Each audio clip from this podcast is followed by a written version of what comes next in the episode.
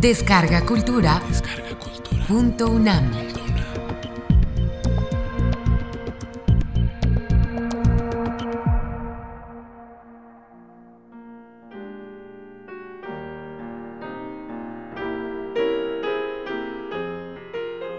Presentación a Ocasiones de Contento de Bernardo Balbuena y Salvador Novo por Gonzalo Celorio.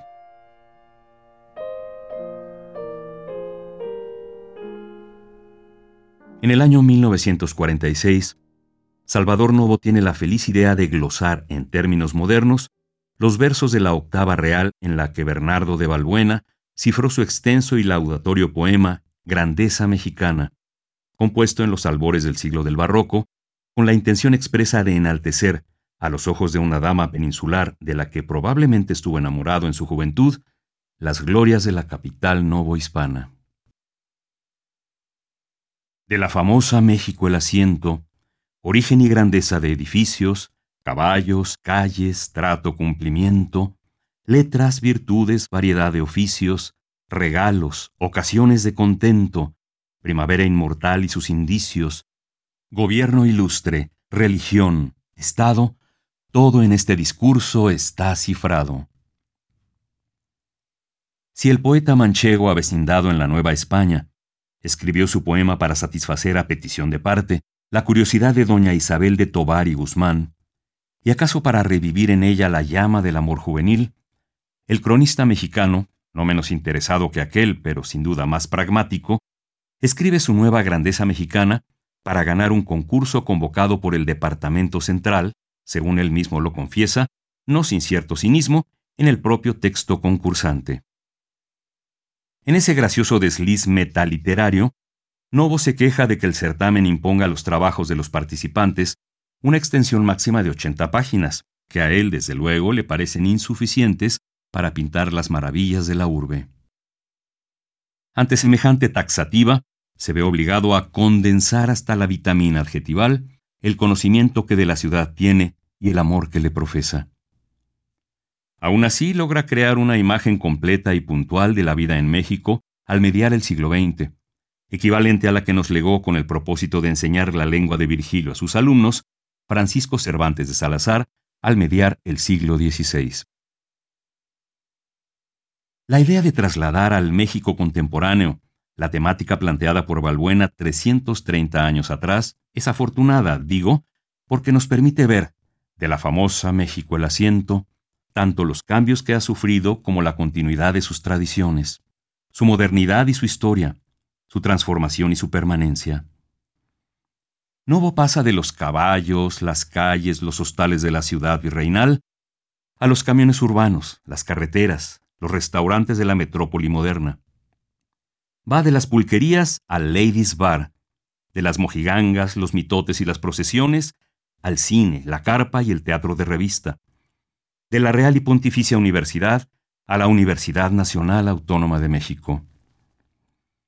Así lo mismo da cuenta de las mutaciones que se han operado en nuestra urbe a lo largo de los siglos, que de la supervivencia de algunas de las características que le han dado identidad, como la grandeza de sus edificios, la generosidad y el colorido de sus mercados, y algunas de las aficiones y conductas atávicas de sus habitantes, desde el parejo culto a la muerte y a la Virgen de Guadalupe, hasta el gusto por los refrescos, antes aguas frescas, hoy embotelladas y estándar, pasando por la resistencia a caminar, porque a caminar los mexicanos preferimos ser arrastrados. La veneración al coche desde la época de las carrozas y las carretelas, tan admirados en los siglos coloniales, y la incontinente propensión al barroco.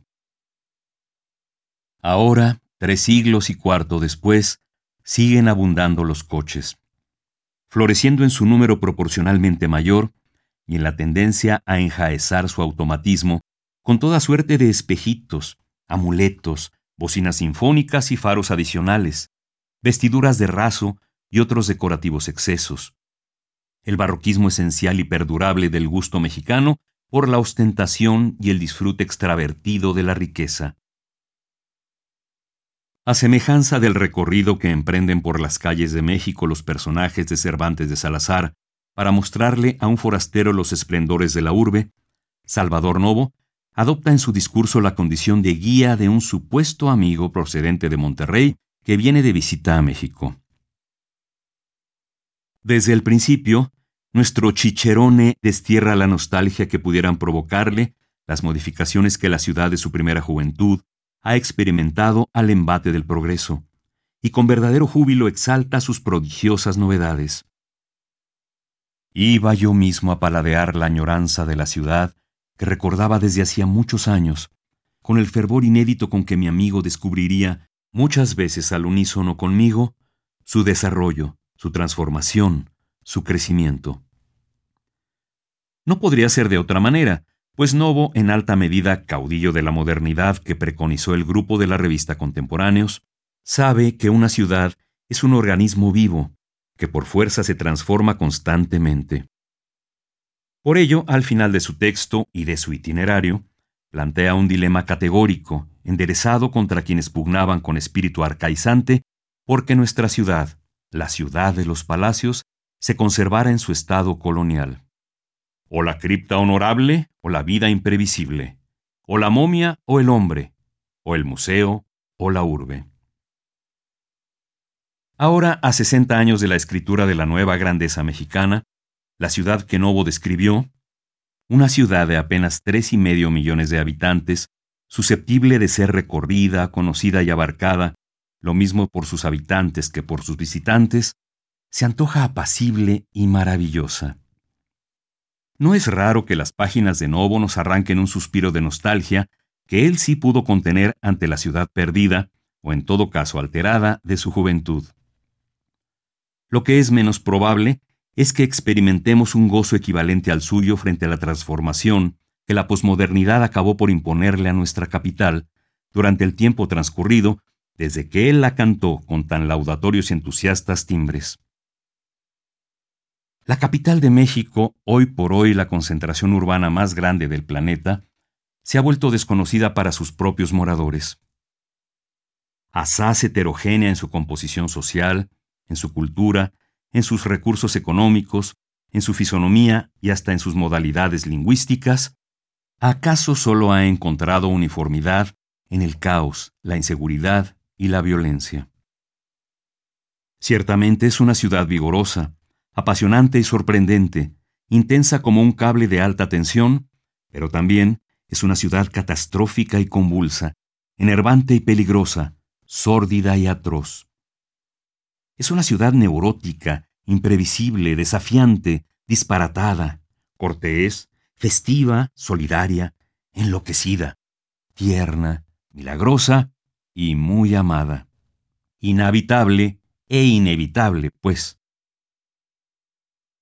En su audaz traslado de los temas de Balbuena a la ciudad moderna, Salvador Novo habla de los edificios de la ciudad, de sus transportes y sus comunicaciones, de los restaurantes, los cines, los teatros, los cabarets y la vida artística en general, de los espacios de cultura, la universidad, las librerías, las bibliotecas, los museos, las galerías de arte, de las dependencias gubernamentales a las que rinde homenaje particularmente al Departamento Central, que es la instancia que convoca al concurso en el que participa con su opúsculo, de sus jardines, sus parques, sus paseos, de los campiranos pueblos periféricos, hoy ya conurbados. Es difícil resistir la tentación de comentar cada uno de estos tópicos para ver cómo han evolucionado a lo largo de los años o simplemente para detectar su permanencia o su desaparición. Sin embargo, por ahora solo voy a referirme a las ocasiones de contento. Gastrónomo y restaurantero por gusto y por oficio, Novo se engolosina literalmente en describir y clasificar los restaurantes que constituyen la topografía de la gula de la Ciudad de México, de la que ya daba cuenta Balbuena en su poema. Mil apetitos, diferentes trazas de aves, pescados, carnes, salsas, frutas, linajes varios de sabrosas casas. Los lujosos, el Ambassador, el Globo, el Cisne, el Bellinghausen, algunos de los cuales, como el Club de Banqueros, restringen su entrada igual entonces que ahora a quienes se identifican como socios. Los típicos, la Fonda Santa Anita, el Mitla, las cazuelas. Los españoles, el Centro Gallego, el Centro Asturiano, el Círculo Vasco.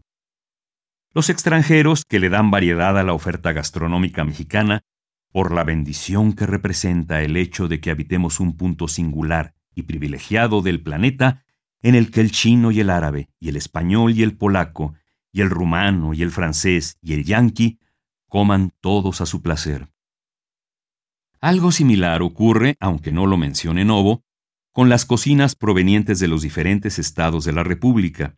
algunas tan ricas y prestigiosas como la poblana, la oaxaqueña, la yucateca, la veracruzana, que han enriquecido la cocina de la capital sin que ésta haya aportado a la gastronomía nacional algo más que la sopa de fideos y los tacos, elaborados, como dice Rubén Bonifaz, con una carne tan fresca que todavía ladra. Algunos de los restaurantes que Novo menciona todavía existen, si bien varios de ellos han cambiado su domicilio.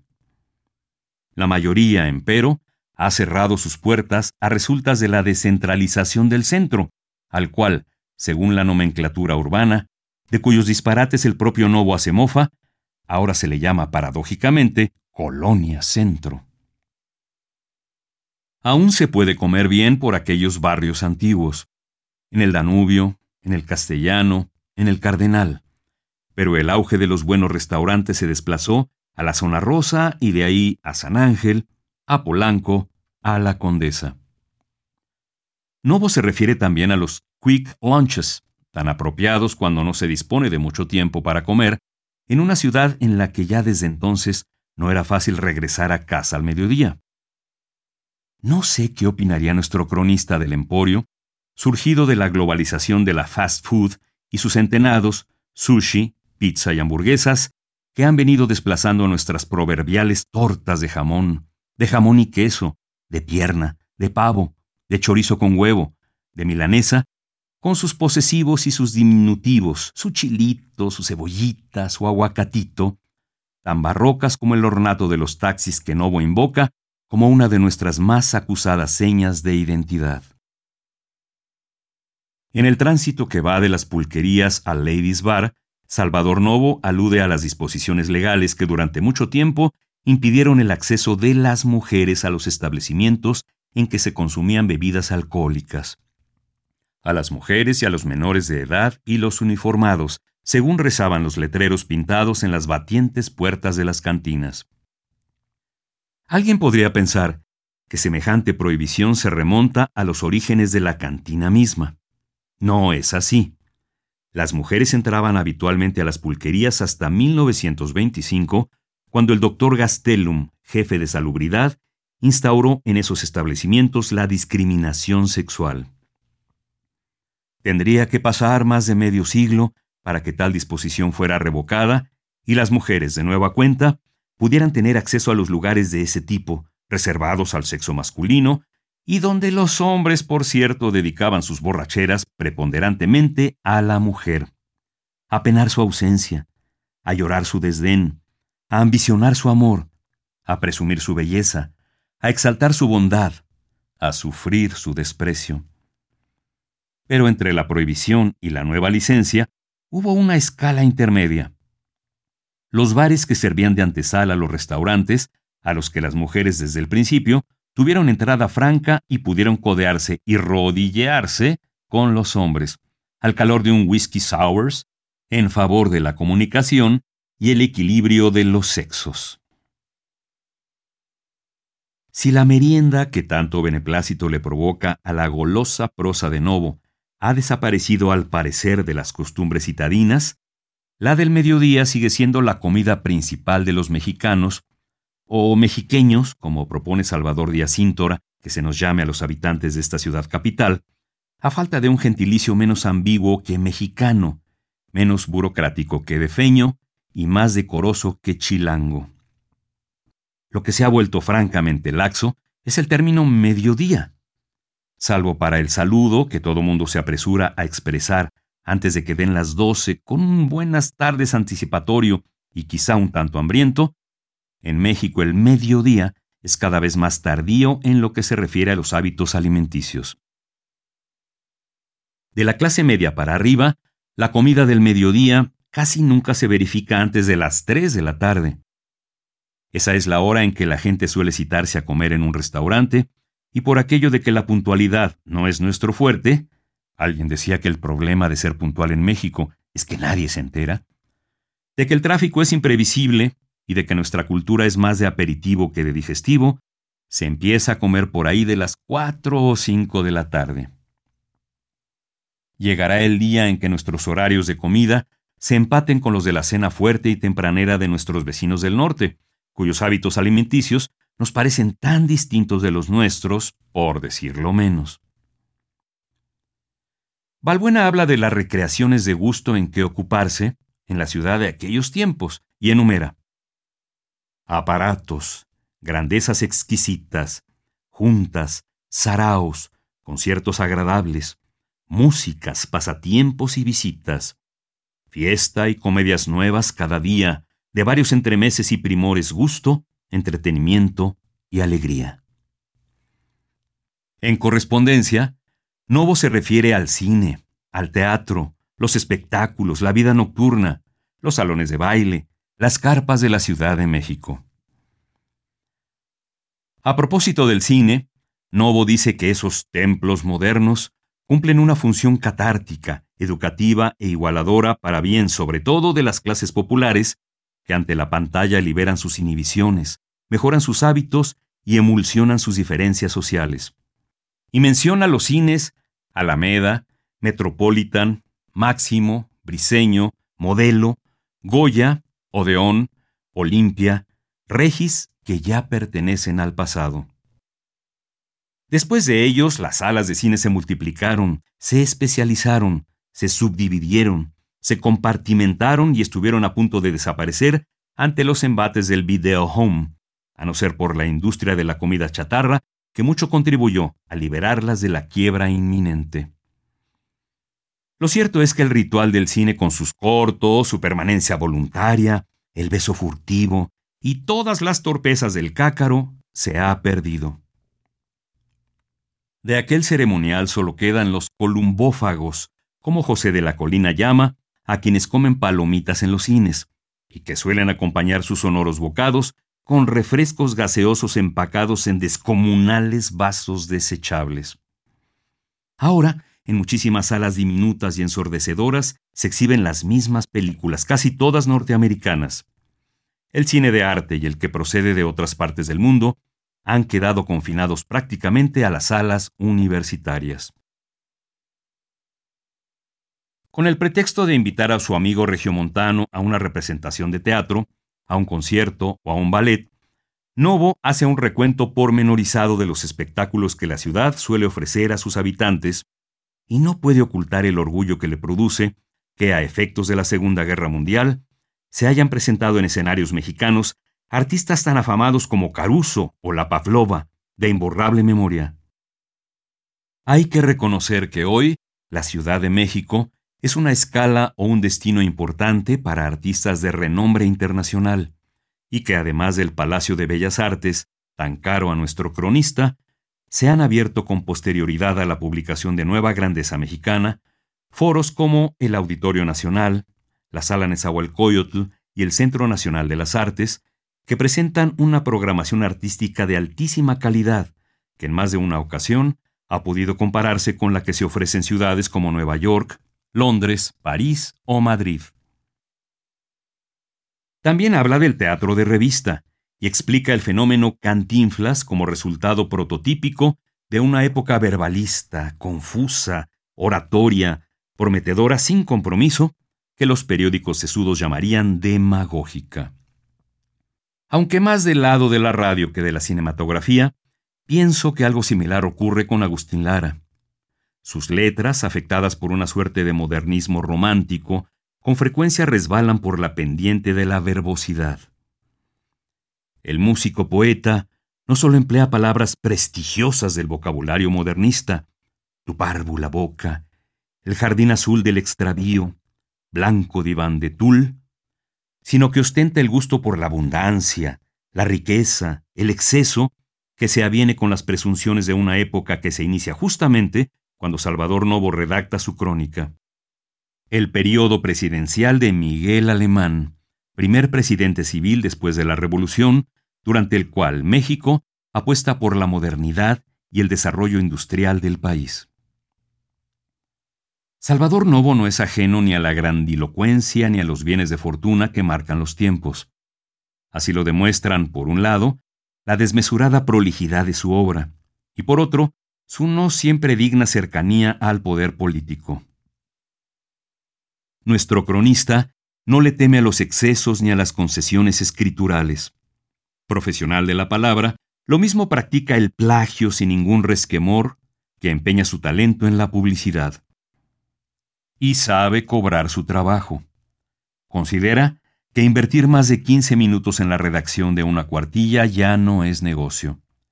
Llega a exigir que se le pague una conferencia según el número de palabras pronunciadas, y como recuerda Carlos Monsiváis, está dispuesto a cobrar hasta la risa. Uno de los regalos y de las ocasiones de contento que más entusiasmo suscitan al cronista es la radio, que cumple un extraordinario papel de difusión artística y cultural, y aún dentro de las diferencias que su programación ofrece, fortalece la identidad nacional. No puede adivinar en esos tempranos días de mil novecientos cuarenta y seis que muy pronto habría de sobrevenir un nuevo y potentísimo medio de comunicación que sentaría sus reales en todas las casas de México y en el que él mismo habría de participar, luciendo sus descomunales anillos y sus provocadores bisoñés, en su condición de cronista de la Ciudad de México. La televisión, que acabaría por relegar a un segundo plano no solo a la radio, sino también al cine, al libro, a la conversación de sobremesa, a la vida familiar, y para bien y para mal, por moldear, acaso más determinantemente que la educación pública, el alma de la ciudad y del país entero. Posiblemente la televisión constituye en nuestros días la mayor ocasión de contento de la Ciudad de México. A través de ella, la población en general asiste a los partidos de fútbol, visita a las estrellas nacionales e internacionales, conoce la vida íntima de algunos miembros altamente representativos de la comunidad que los reality shows desnudan. Admira las conductas de las clases altas que las telenovelas falsifican, pero que de algún modo también reflejan. Las ocasiones de contento que ofrece el mundo analógico antes, durante y después de la televisión son los malls, a donde la gente puede ir a pasear sin necesidad de comprar ni un alfiler, la disco, las cantinas, los table dances, los antros, los reventones, las manifestaciones políticas, las peregrinaciones religiosas, las celebraciones patrias, los arrancones, el libro vaquero. También existen, además de la televisión, otras alternativas virtuales: los videojuegos, la pornografía electrónica, la Internet. Debe haber más y muchas de ellas de mayor enjundia y calidad, pero no me vienen a la memoria ni a la imaginación. ¿Acaso porque, como bien dijo Monsiváis, Novo fue el último de los optimistas urbanos? En su nueva Grandeza Mexicana, Novo todavía describe una ciudad integrada, con marcadas diferencias sociales, sí, con pueblos periféricos, con costumbres, tradiciones, estilos heterogéneos, pero una ciudad al fin y al cabo, comprensible, transitable, dispuesta a dejarse conocer y vivir a plenitud. En los sesenta años transcurridos desde entonces, la ciudad se ha transformado por algún misterioso proceso partenogenético en muchas ciudades diferentes, amuralladas por fronteras tangibles o intangibles, incomunicadas entre sí. La explosión demográfica, la conurbación de los pueblos aledaños, la inmigración proveniente de los estados del interior de la República y de otros países del mundo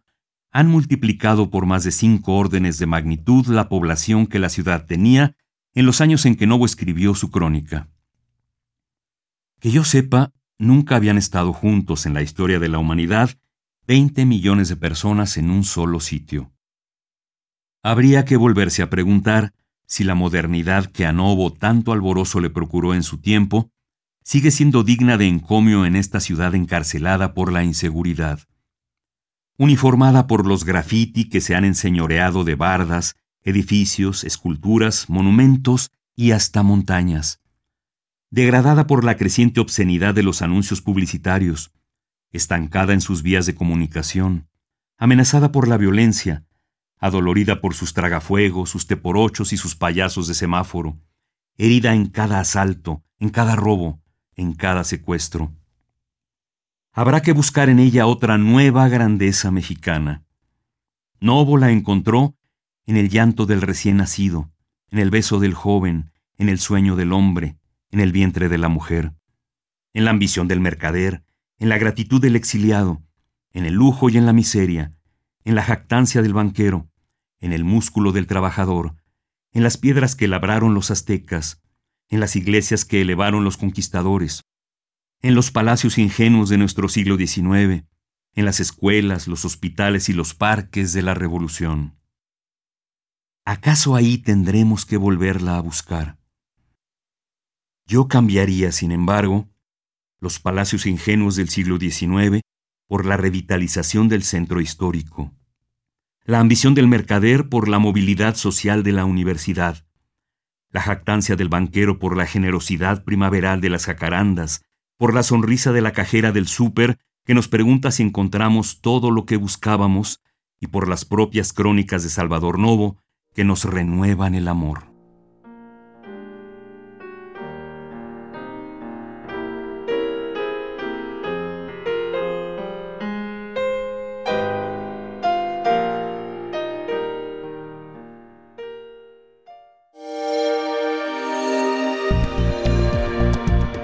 Descarga Cultura. Descarga Cultura. Punto UNAM.